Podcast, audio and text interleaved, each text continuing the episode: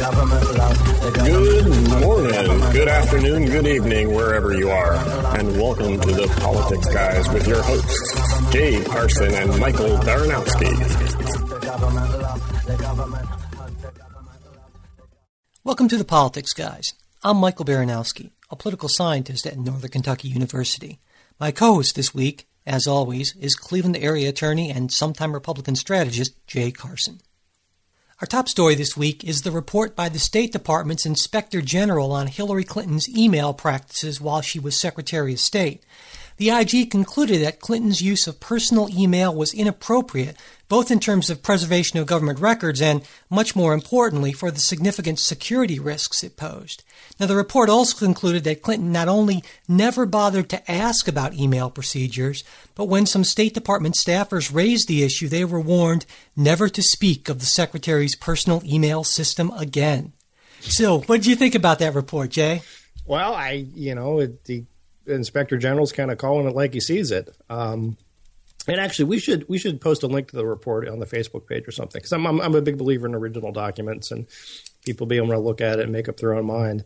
Um, but but yes, I, I, think this email thing is is a pretty big deal. Um, and you know, I, I, know a lot of folks from the political aspect say it's not, and I've even agreed from a political aspect it's it's probably not because it doesn't change what her supporters think. Um, but but if you step back and just just think about um, what she did and how sort of inexcusable it is for anybody who works in any sort of job with any sort of online security, um, th- th- this is it's again it's it's sort of mind blowing. Yeah. Um, I want to get your your sense on it because I, I don't know whether you'd try to uh, uh, uh, come to her defense on this, but well, one of the you know one of the defenses, many defenses that Hillary Clinton's people have trotted out, which is never a good sign when you have you know serial defenses. When one doesn't right. work, you try you another. Keep track of the yoga classes and Chelsea's wedding, so you need a new server for that. But, but so. I think the one of, of all the of all the defenses I've heard, it would have been a pain to use two phones. One that just came out was uh, the secretary was not really comfortable using email on a desktop, but she could handle one account on a BlackBerry. But the one that really seemed to stick, that seemed potentially the most plausible, and this is one that Hillary Clinton likes in a lot of ways, is that, well, everyone else did it.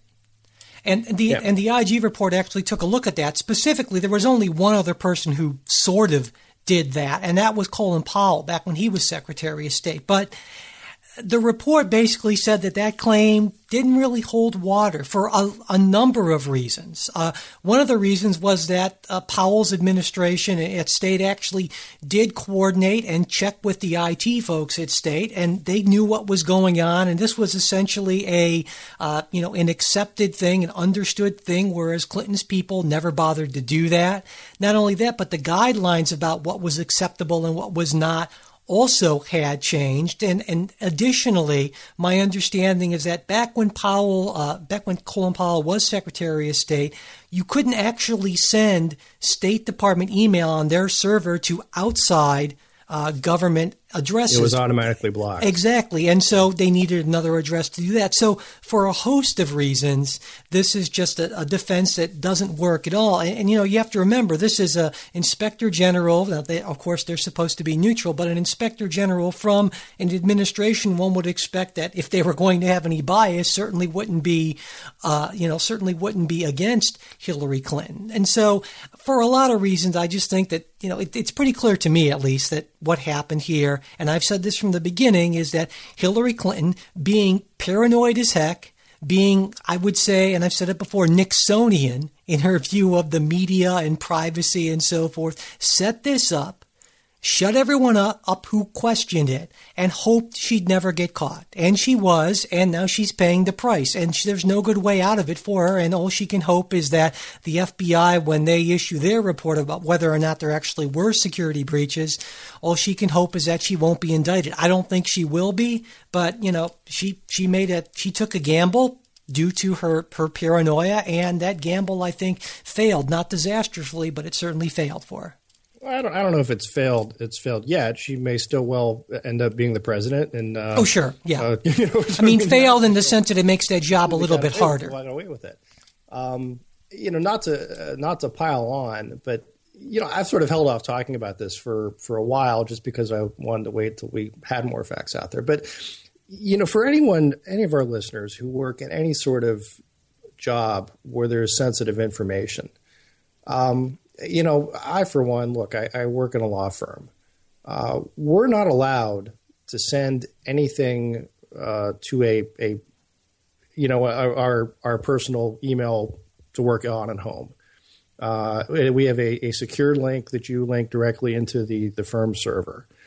Um, at a, a, prior firm I worked at, uh, we had a system where uh, you had a, uh, a, key fob that had a, a password code like 10 digit numerical that changed every minute if you wanted to log into the server. You had to have your username, a password, and then the special key fob password that changed uh, again every every single minute. Um, and attorneys go to uh, continuing legal education things on on these kind of topics um, about cybersecurity, the risk of, of uh, malpractice.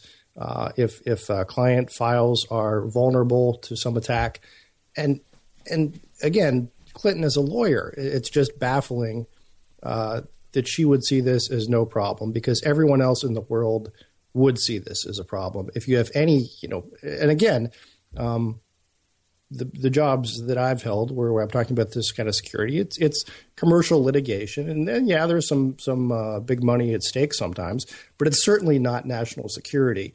And I'm, I, it's just again mind blowing that everyone in the private sector, uh, from from you know again small medium law firms, would say, "Oh my God, this is this is a, a huge risk." And then when you're talking about the sec the Secretary of State uh, to do this uh, is is really troubling. The other piece of it, you say she was motivated by paranoia. Um, you know, my my sense is sort of the other. Like, look, look, Mike, if you went to your wife and said, "Hey, honey, I think I need to set up a, a completely separate server uh, for you know podcast stuff," um, what would her what would her reaction be? Uh, she'd be very skeptical, I think, yes. to, to, say the least. Sure. Yes. Uh, any any you know, uh, I think just the idea that that uh, I need to have this somewhere else so that that you know you can't see it. I mean it. It, it's less paranoia and more of like, look, I'm, I'm doing something maybe I ought not to be doing. Well, and, and it, and I think it just plays into, regardless of whether she did anything that she shouldn't have been doing. I don't really think that's the case, but it plays into that whole thing that, that from the Clintons from way back that the rules apply to everyone but them, that they're in some exactly. special class. And the reason why they're in some special class is because they have our best interests at heart. And if we would just accept that and stop with all these questions about their motives, then everything would be fine. And that's the sort of thing that, even though on policy grounds, I agree with a lot of what Hillary Clinton says, that's the sort of thing that just leaves an awful taste in my mouth and always has. Yeah. And, and again, it's not as if um, this is the first time Hillary has, has been. Uh, uh, a pattern involved in, in a, a pattern of behavior, as they say. Yes, yeah, yes, absolutely. Uh, it, it, it's so. And it's the one thing I think, one of the biggest things that gives the, the Trump people hope, saying that, you know, that whole crooked Hillary thing, that's easy to hang on her. And yeah. she's done so much of the work for herself. And I, I expect in the general election campaign that is going to be used with to, to great effect by, by Donald Trump and his people.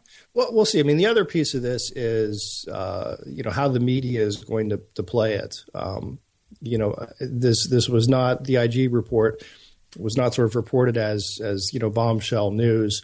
Um, and and maybe maybe it's not time to be reported as bombshell news. Maybe the bombshell news is when you get a report out of the Justice Department or something like that, a recommendation, uh, or if you have. Uh, you know what they called in the 70s a you know Saturday Night Massacre or, or of some sorts, where you have resignations and which indicate that uh, Which isn't going to happen here. I mean, it, I, um, you know, I, will say. I'll say I, it right here. She will not be indicted. It won't even come close to something. It's going to be inappropriate, stupid, sure, but no, there's not going to be an indictment here. Uh, however much the however much a lot of Republicans and even more fervently, however much some of the Bernie folks hope it, it's not going to happen. And I I'd, I'd, agree with you that there's probably not going to be indictment. Uh, certainly not before the election. Um, but but there may be, like I said, something uh, along the lines of a, a Saturday Night Massacre. Um, where you see resignations from the Justice Department uh, on on on the grounds of that there there ought to be an indictment. I don't um, think so. I, I, I, but again, I, from the beginning, I thought. here's where we disagree. I think I thought that this was just horrifically poor judgment, but I don't think she's done anything uh, uh, patently illegal, and that's why I don't think there'll be an indictment. So I, I don't really, uh, you know, I don't really question that part of it. Though, of course, I am interested in seeing the FBI's report too. Maybe I'm wrong, and maybe there is some kind of smoking gun that they'll find. We'll see. Yep. Okay. Yep. Um, Let's move on to the uh, week in Trump.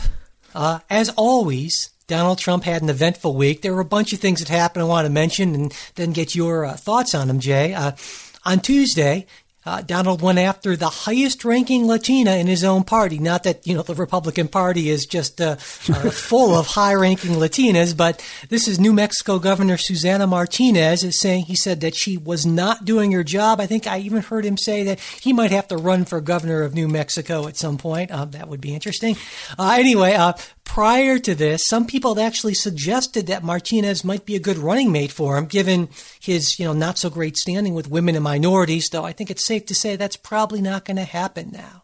And so then later in the week, right on Wednesday, Trump goes on Jimmy Kimmel Live, pretty much agrees to a debate with Bernie Sanders before the June 7th uh, primary in California.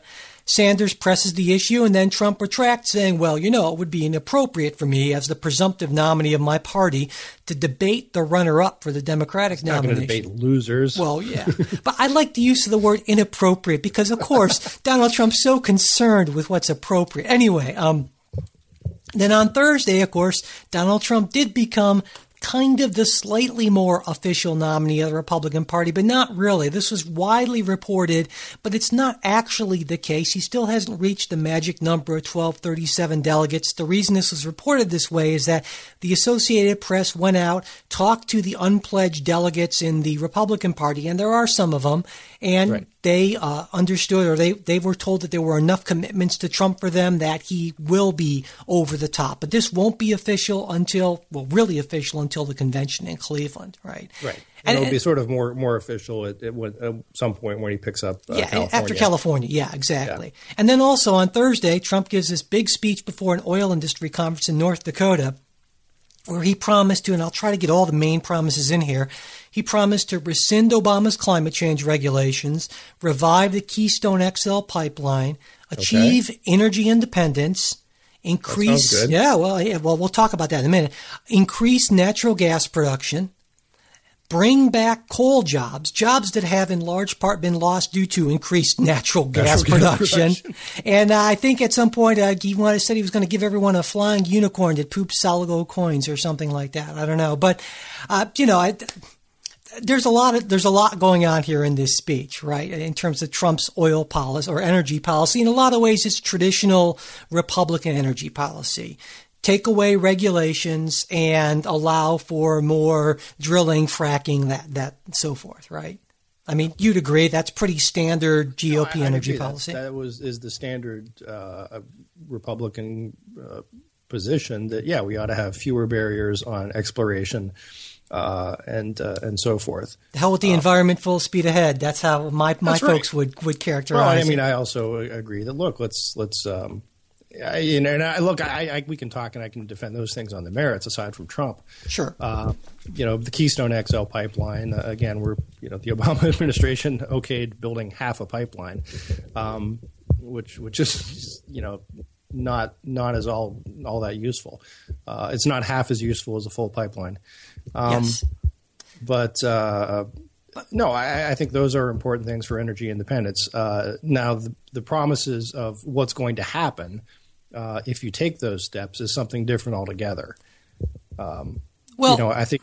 Go ahead. Sorry. You know, go go ahead. No, I was saying for in terms of energy independence, everyone assumes that this is some important, some vitally important goal, and I, I don't really get it. I think this is just sort of some uh, a hangover from the 1970s when everyone was concerned about the Arabs having all this oil, as the Archie Bunker types might put it.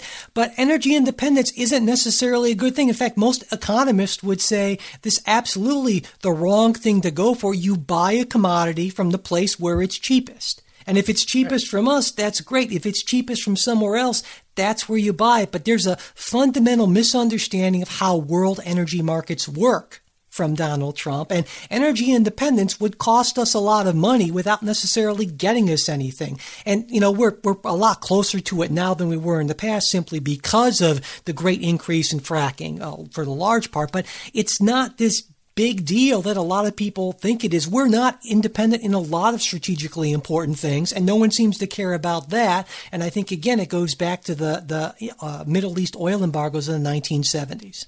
Yeah. Well, you're sort you're sort of right, sort of wrong, um, and I do Mostly appreciate right. it. It's kind of the Adam Smith kind of attitude of yeah, if you can get it cheaper somewhere else, uh, that's certainly what you ought to do. I, I, think there's there's always an interest though in something that is is strategic as as petroleum as, as oil uh, that you have your own um, domestic capacity, and and that's that's less of a market question, and to me more of a strategic uh, defense question. Uh, it's it's less relevant now than it was in the Cold War. You know, when there was the sense of if, if the Russians were to move into the Middle East and shut down the Strait of Hormuz and, and all that sort of stuff. Um, so it, it it doesn't have the urgency that maybe it did okay. Uh, 20, 30 years ago. But I think it's it's still a, a good idea Fair always to. I mean, it's it's okay. sort of the idea of look, it costs more for you to have a, you know, your own backup generator to to run your house in case the power goes out. Uh, okay, I, I can but, accept that, but then, then in that case, I think someone should be talking about what the cost of energy independence would be. Economists use this term opportunity cost. Let's say energy sure. independence cost us, you know, cost us twenty billion dollars. Well, what else could we have done with that twenty billion dollars that might have actually made us more secure than investing in complete energy independence? And those are the sort of discussions that you just don't really ever hear, and I think they're important discussions to have. Right. No, and, and that's again, that's right. There's a cost to it, and you sort of you know bill it as, look, this is this is part of if you want to call it you know defense costs, uh, strategic interest cost, or or you know whatever. But but yeah, there's a price to be paid, um, and and maybe you pay that price by saying, okay, we're going to have more ships to make sure that these these channels stay open. Exactly. Um, uh, you know, it, that's that's just sort of the decision you make.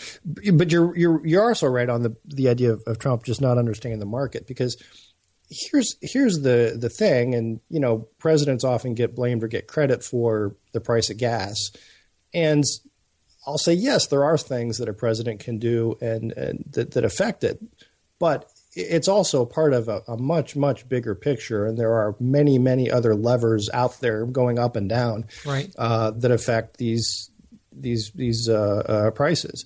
Um, you know, for example, foreign demand. We we we were in such sort of a privileged situation back in the '90s uh, because there was the the Asian recession that continued through most of the 1990s. That really sort of sort of kept inflation, especially among commodities uh, like uh, like oil, uh, from from skyrocketing, and and our economy was able to sort of take off without having that inflationary pull against it. Um, you know, by the same token, there there are other factors such as uh, refining uh, capacity and um, you know those those sort of things. So it's not it's it's supply and demand certainly, and and I think you know you you can do whatever everything you can to, to do take care of supply in this country. And um, there's other things that happen, yeah. And, and on that point, the whole idea that coal jobs are going to be coming back in any major way is that that's just not the case. You can't have, I mean, natural gas is in a lot of ways, for, right now, a lot cheaper than increasing coal production because of the you know fracking boom and so forth. So the idea that you can you can increase natural gas production and bring back a significant number of coal jobs that that just doesn't make a lot of sense. But again, you know, Trump's not the sort of person who talks in terms of the uh, policy details and so forth. I don't necessarily buy the argument that he doesn't understand this or accept this. I just think he doesn't care. I, no, I think you're right. I, I, think having been in business and and uh, as he has, he certainly gets uh, he gets markets, um, and and I, I, think he understands the complexities there. Um, from from a from as far as bringing coal jobs back, look, I think there are some things uh, that you can do to not drive coal jobs away. Um, you know, I mean, Hillary Clinton, I mean, famously uh, said she she was going to put them put them out of business. Yes. Um, you know, so so you can you can make sure you're not taking affirmative steps to destroy an industry. Uh, I think it would. or- I, go, ahead, go ahead. Sorry, I was going to say. you're going to say, I mean, but but as you as you mentioned, um, saying that you want to expand uh, uh, capacity for the the major competitor to coal. I mean, you're you're you're sort of doing that in, a- in a different way than what uh, Clinton would. But um, I, you know, I don't I don't want to say there aren't things that that presidents uh, can do in terms of um, you know creating or destroying uh, coal jobs. There are, but again, the most conservative position is typically just just get out of the way. Yeah. Well, my, my goal would be actually to destroy coal jobs. I agree with Hillary Clinton on that, but I also want to have other jobs for those folks to have. in West Virginia. Well, yeah, exactly. Yes, but yeah. but I mean, and that's the thing. It's a it's a dirty, dangerous job, and it's a dirty fuel. I mean, there are a lot of fuels like natural gas that are a lot cleaner, uh, you know. And so, ideally, we gradually transition to that, so long as the true costs, uh, the true costs of coal are built into the price, and that's what's that's what regulation does. There's a reason why coal costs as much as it does. Part of it, sure, is safety regulations because it's dangerous. We want to make sure that you know miners are taken care of and that you know they don't they're they're not dying in accidents all the time. Inspections and so forth that that costs money and that of course is going to affect the bottom line. And I think that's a good thing. Okay, no, I, I get what you're coming from further. Yeah, and and look, I'm a I'm a free market guy, so um, if it's if it's a uh, easier, cheaper, better way to uh, to produce energy is is whether it's natural gas, whether it's coal, whether it's uh, wind or solar. Uh, you know, I, I would think the conservative position ought to be. And again, this is I, ideally, and this doesn't really happen in the real world for a thousand different reasons, but ought to be. Look, let these folks go out there and compete, and whoever can build the best mousetrap, then let's let's go with that. As, a, as and as a general rule, I absolutely agree with that. You know, I think we, we tend to be see that the same way. We just probably tend to g- disagree in terms of the role of the federal government in sort of setting the ground rules and so forth, and, and ensuring or taking care of what economists call externalities, right? But uh, but anyway, um, any thoughts on the debate that didn't happen between Donald Trump and Bernie Sanders, or that won't be? Well, it would have it would have been like the most fun ever. It really would have. Yeah, yeah. I mean, I, think that's the biggest thing is uh, people are just missing out on the entertainment value.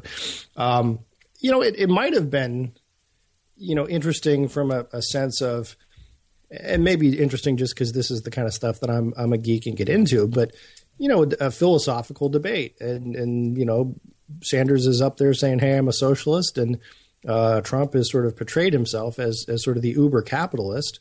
Um, you know, let's let's have it out. Let's uh, I- now now again. I, I don't I don't believe Trump is particularly well equipped to to be the uh, uh, the champion of, of that position. I was but, just thinking that the words philosophical debate and Donald Trump don't really go together too well in my mind, but uh, but but I get your point. Yeah. yeah, but the idea could have been, uh, look, here here's here are two different views, and Yeah. uh, it'll be the opportunity to to raise those views. Absolutely. And uh, you know, again, like you said, it, it most likely would have been just a kind of a glorious train wreck.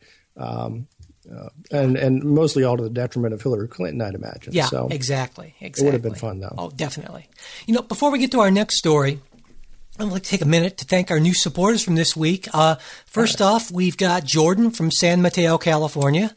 all right, hey Jordan. Yeah, and uh, of course, as as you as you may or may not know, San Mateo is the birthplace of one of my all-time favorite TV presidents, Dennis Haysbert. Haysbert, Haysbert, the president from 24. He was he had a lot of gravitas, you know. I mean, Right. Oh, he right up there with that did. kind of Morgan Freeman level gravitas, and I love his Allstate I, I, commercials yeah, too. I know. I only watched like the first season of 24 just because it was just like too intense then for Oh, me to. well, like, well, great. Anyway, San Mateo. Uh, thank you very much, Jordan. We definitely appreciate your support. Uh, also, thank you to Catherine from Boston. Catherine has joined our exclusive platinum level supporters group. And Thank you so much, Catherine. the, yeah, absolutely. You know, on the card, and she also wrote us a really nice note. yeah, it had a cool drawing of Boston's Old North Church on it, and and part of the note I just wanted to read. She wrote, "I'm glad slash relieved slash grateful that it's possible for political discussion to be had in a way that is respectful and genuinely interested in another viewpoint," which I thought was really nice. Um, I also wanted to mention that the card Catherine sent us was an old school paper card sent through the old school U.S. Postal Service. And a while back on our Facebook page, Catherine said she'd love to support the show, but she'd prefer to write a check instead of going through PayPal or Patreon. Um, we don't list our mailing address anywhere, but if, like Catherine, you want to support the show, but you'd rather write a check, you can just email us at politicsguys at gmail.com, and we'll be more than happy to respond uh, with our with our mailing address for that. So, thank you very much, Catherine and Jordan, from this week. Okay, um, moving on. Uh, you know, with so much media focusing on the presidential election, it's easy to forget that we have an actual president right now who's you know doing stuff. Um, this week, of course, the stuff that President Obama did was in Asia, specifically Vietnam and Japan. Did he pivot to Asia? Uh, yeah, there's a lot of Asia pivoting, pivot talk, certainly. Now, in Vietnam, right, he announced the big thing was he announced the lifting of the long-standing U.S. arms embargo, which frees Vietnam to, to buy U.S. military equipment. Vietnam actually has a pretty sizable military, the 10th largest in the world. Uh, and in return, the U.S. is likely to uh, before too long have access to Vietnam's Cam Ranh Bay, which is a really important deepwater port in Southeast Asia. Now, in Japan, President Obama visited Hiroshima, which, of course, is the site of the first wartime nuclear weapons de- detonation. He declined to apologize for dropping the nu- nuclear bomb, despite what some Facebook memes said. He did not apologize. Uh, and in his remarks, in fact, he even pointed out more or less, hey, you guys started it, uh, essentially.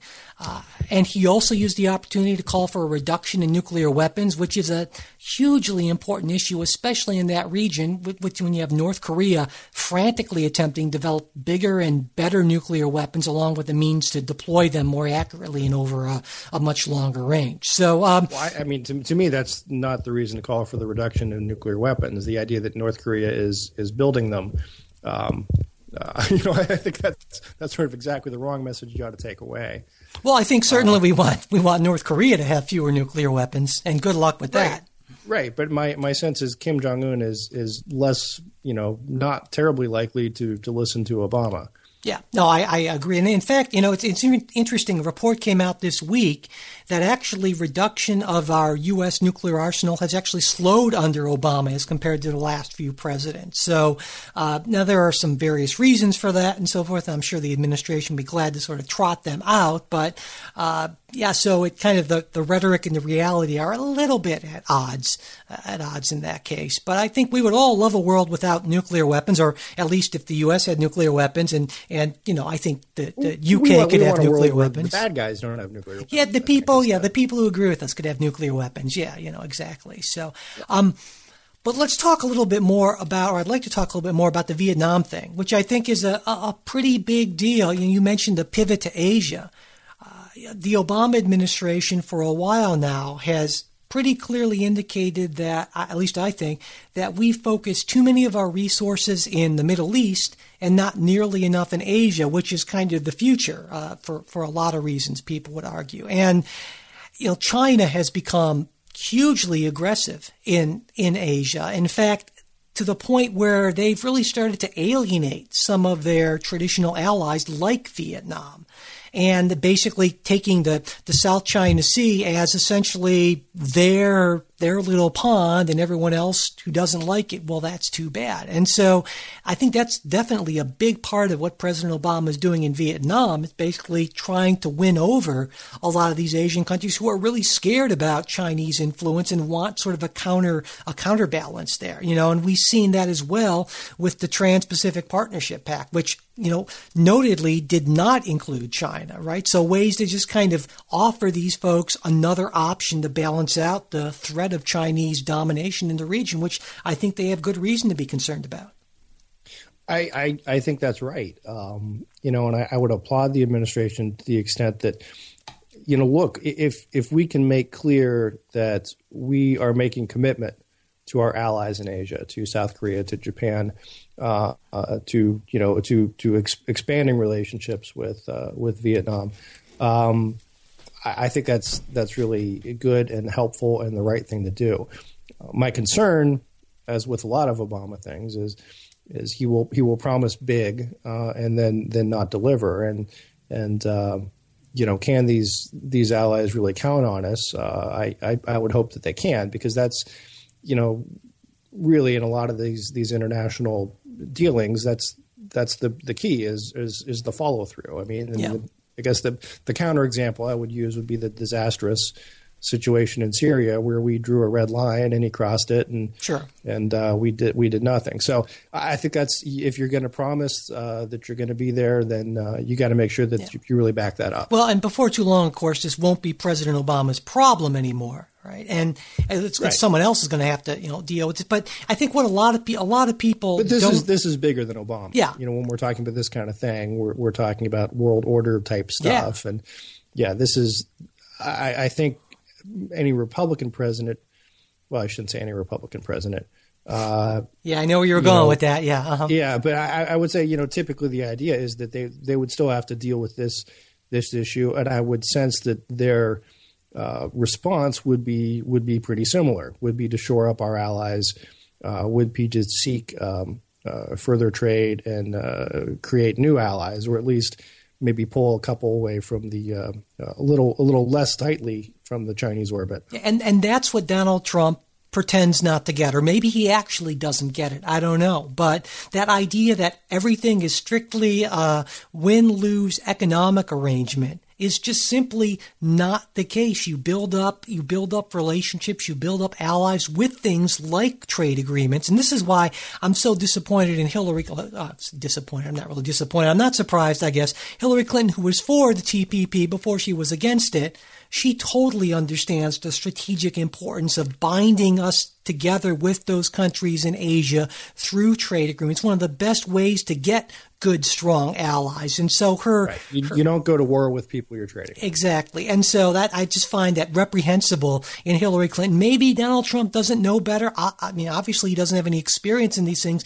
Hillary Clinton absolutely does, and she's totally pandering on this issue. And uh, my only my only thing I can say is that well, at least I know that once she's once she's president, she won't actually follow through on that pandering. you know she's pandering. You know she's lying. yeah, exactly, exactly. You know, but but anyway, so let's just hope that that you know that bears bears some fruit because that is a that is an area of deep concern. A lot of folks don't really appreciate. I think when people think about Vietnam, especially, they think, oh yeah, they're good buddies with China. But actually, if you look at the history, Vietnam's hated China for a long, long time. You know, they have all these great wartime military heroes who defeated the Chinese invaders and so forth. And a lot of the folks in Vietnam really, really don't like China at all. You know, we, we tend to think of it in terms of the war, but about half the population in Vietnam right now is under 30. They don't know anything. I mean, they don't remember the war or anything like that. So, you know, and China has been very aggressive. A couple years ago, they put this big deep sea drilling rig right off the Vietnamese coast, just basically saying, hey, what are you going to do about it? You know, so uh, we really have some opportunities here because I really think that China has kind of overplayed its hand a little bit. Well, let me, let, you know, I want to steer steer back to just something on, on Japan and the Hiroshima uh, thing because I think, I mean, when you when you say Obama um, uh, didn't apologize, I, that's that's correct. Uh, he didn't say we're sorry, and, and nor nor should he have. Um, but what he did do, you know, that it troubles conservatives to the extent of when you go to Hiroshima and you talk about um, getting rid of nuclear weapons and the, the horrors of uh, nuclear war. And there's there's almost you know sort of an implicit I don't know if apology is the right, right word, word, but implicit acknowledgement well, of of guilt. What are you going to talk uh, about? Tax policy? I mean, come on. Well, maybe you don't go. Maybe you go other places than than Hiroshima. Uh, I think that's you know there there are plenty of other places in in uh, Japan you can go and speak, but but that that place has a a, a particular and and singular uh, meaning and significance in sure. world history. I mean, if if you say the word Hiroshima, there is one and only one thing that that comes to your mind. Um, so so to say that like he's there and while he's he wasn't really talking about uh, this, you know, and any particular atomic attack uh, that um, uh, and we we should because this is just one of these weird, weird things that I, I, like to. It was it was an atomic bomb, not a nuclear bomb, of course, that we dropped on on Hiroshima. Uh, nuclear bombs being, you know, magnitudes of, of uh, destruction much greater than that. Um, but you know, I think the message is is there, uh, and you know, if if I were him, I think you, you could have picked a different place to go, uh, different uh, different stuff to, to, talk about. You could have visit visited. Uh, um, uh, you know, factories and places that are buying American goods. Uh, say, look, here are the stuff we make, we we build from America. I mean, that, it just could have a lot of other things. And to many conservatives, me included, you know, it struck me as part of what's been dubbed sort of the, the world apology tour. Oh, jeez. Yeah, you know, I, so. I know. He, he, the man not only doesn't apologize, but he actually says, you guys started it. Uh, and, and, that's not enough. You know, well, I don't know if you're looking you for reasons to. I don't know if you guys started it. It was, uh, it was pretty to close me, the, to that the the statement it came off as more of a you know mistakes were made kind of thing. No, I mean he mentioned Japanese aggression being the you know being the, the the, the beginning and so forth. So I have, I understand what you're saying. I get that whole conservative argument, and in some cases I mm-hmm. agree with it. But I think at some point conservatives are just you know cherry picking, looking for reasons to to dislike President Obama. I've never been a huge proponent of his foreign policy. I think he's made many many mistakes, but I think a lot of folks on the right just go too far in those critiques. Anyway, well, let, let me let me just add one other piece. Again, I think there's something always something to be said for reconciliation with um, uh, with with countries uh, we've been at war at, especially when generations uh, have gone by. And you can think back to the, the controversial um, uh, Reagan appearances in Germany. Um, you know, which which is sort of the same thing. So there, I'm, I'm not I'm not cherry picking. I'm you know I'm saying, look, the other side has, has done it too.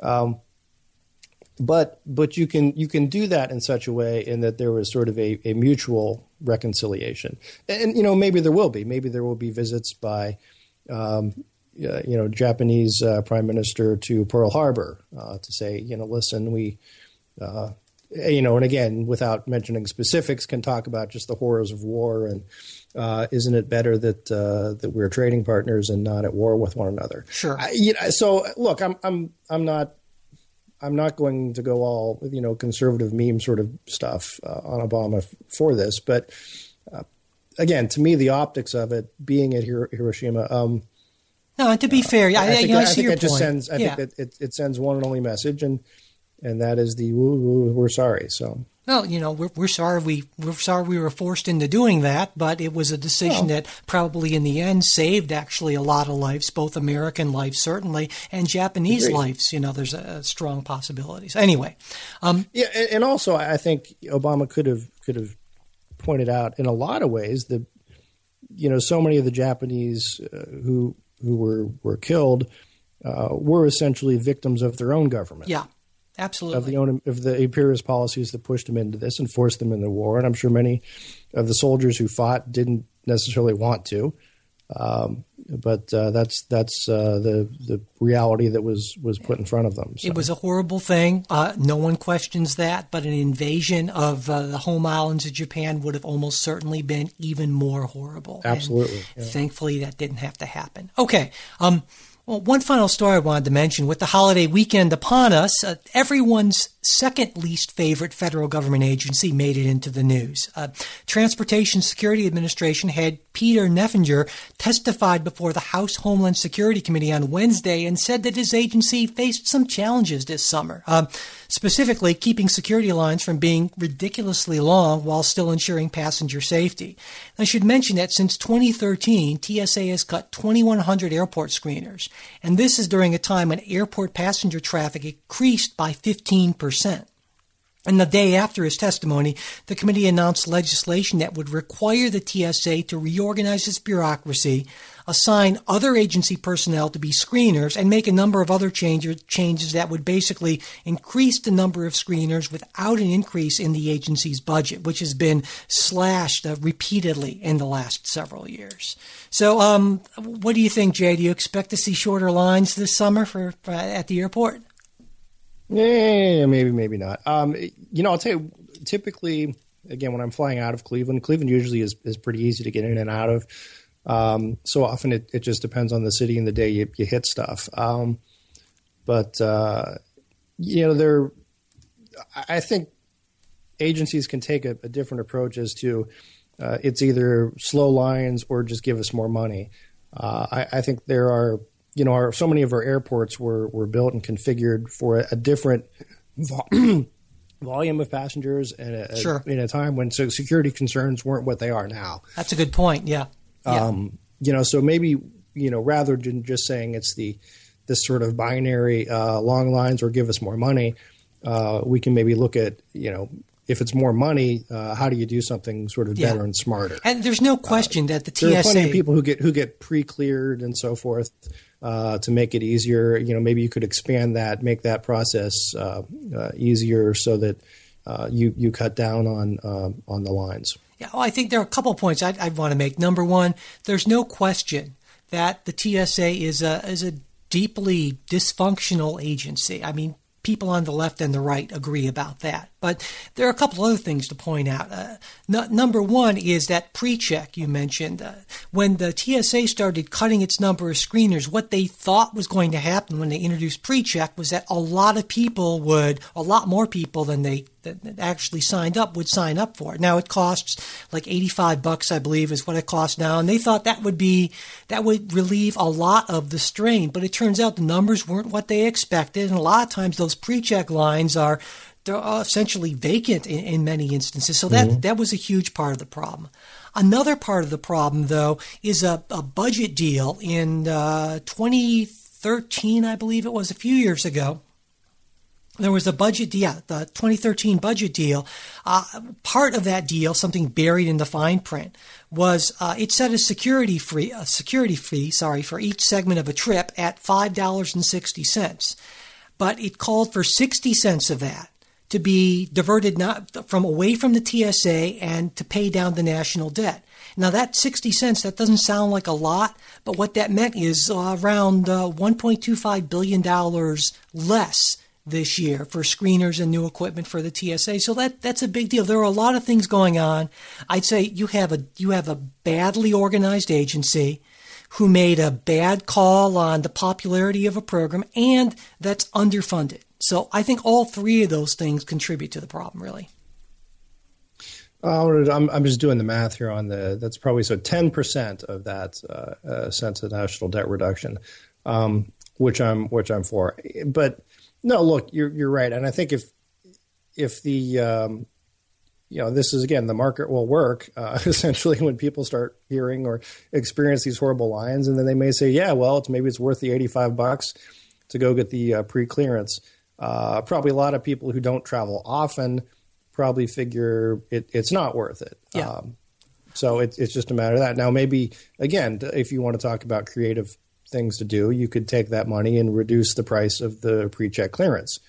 Um, if it was down to you know fifty bucks, twenty bucks, would would people sign up more? Sure. Um, would that uh, save you the and and again subsidizing something like that is is always going to be cheaper uh, than than more people and more benefits and and uh, so forth. So, well, if you want to get into real creative solutions, and some conservatives are arguing for this, is that they they would like to see uh, more uh, subcontracting, you know, more outsourcing of this. Now, there's a way that this can be done right now in kind of a very limited way, but there are a lot of barriers to that sort of thing. Uh, and from the beginning, a lot of Republicans didn't like the idea of TSA because it created this large new government bureaucracy with thousands of uh, unionized workers, you know. there's, there's the big word right there. Yeah, and if you remember, that was sort of the.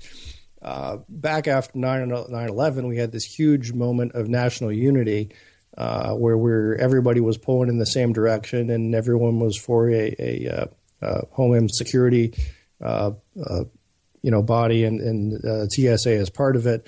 And that's when the split first started to happen. Was when it came up the question of of whether they would be unionized or non-unionized. Yeah.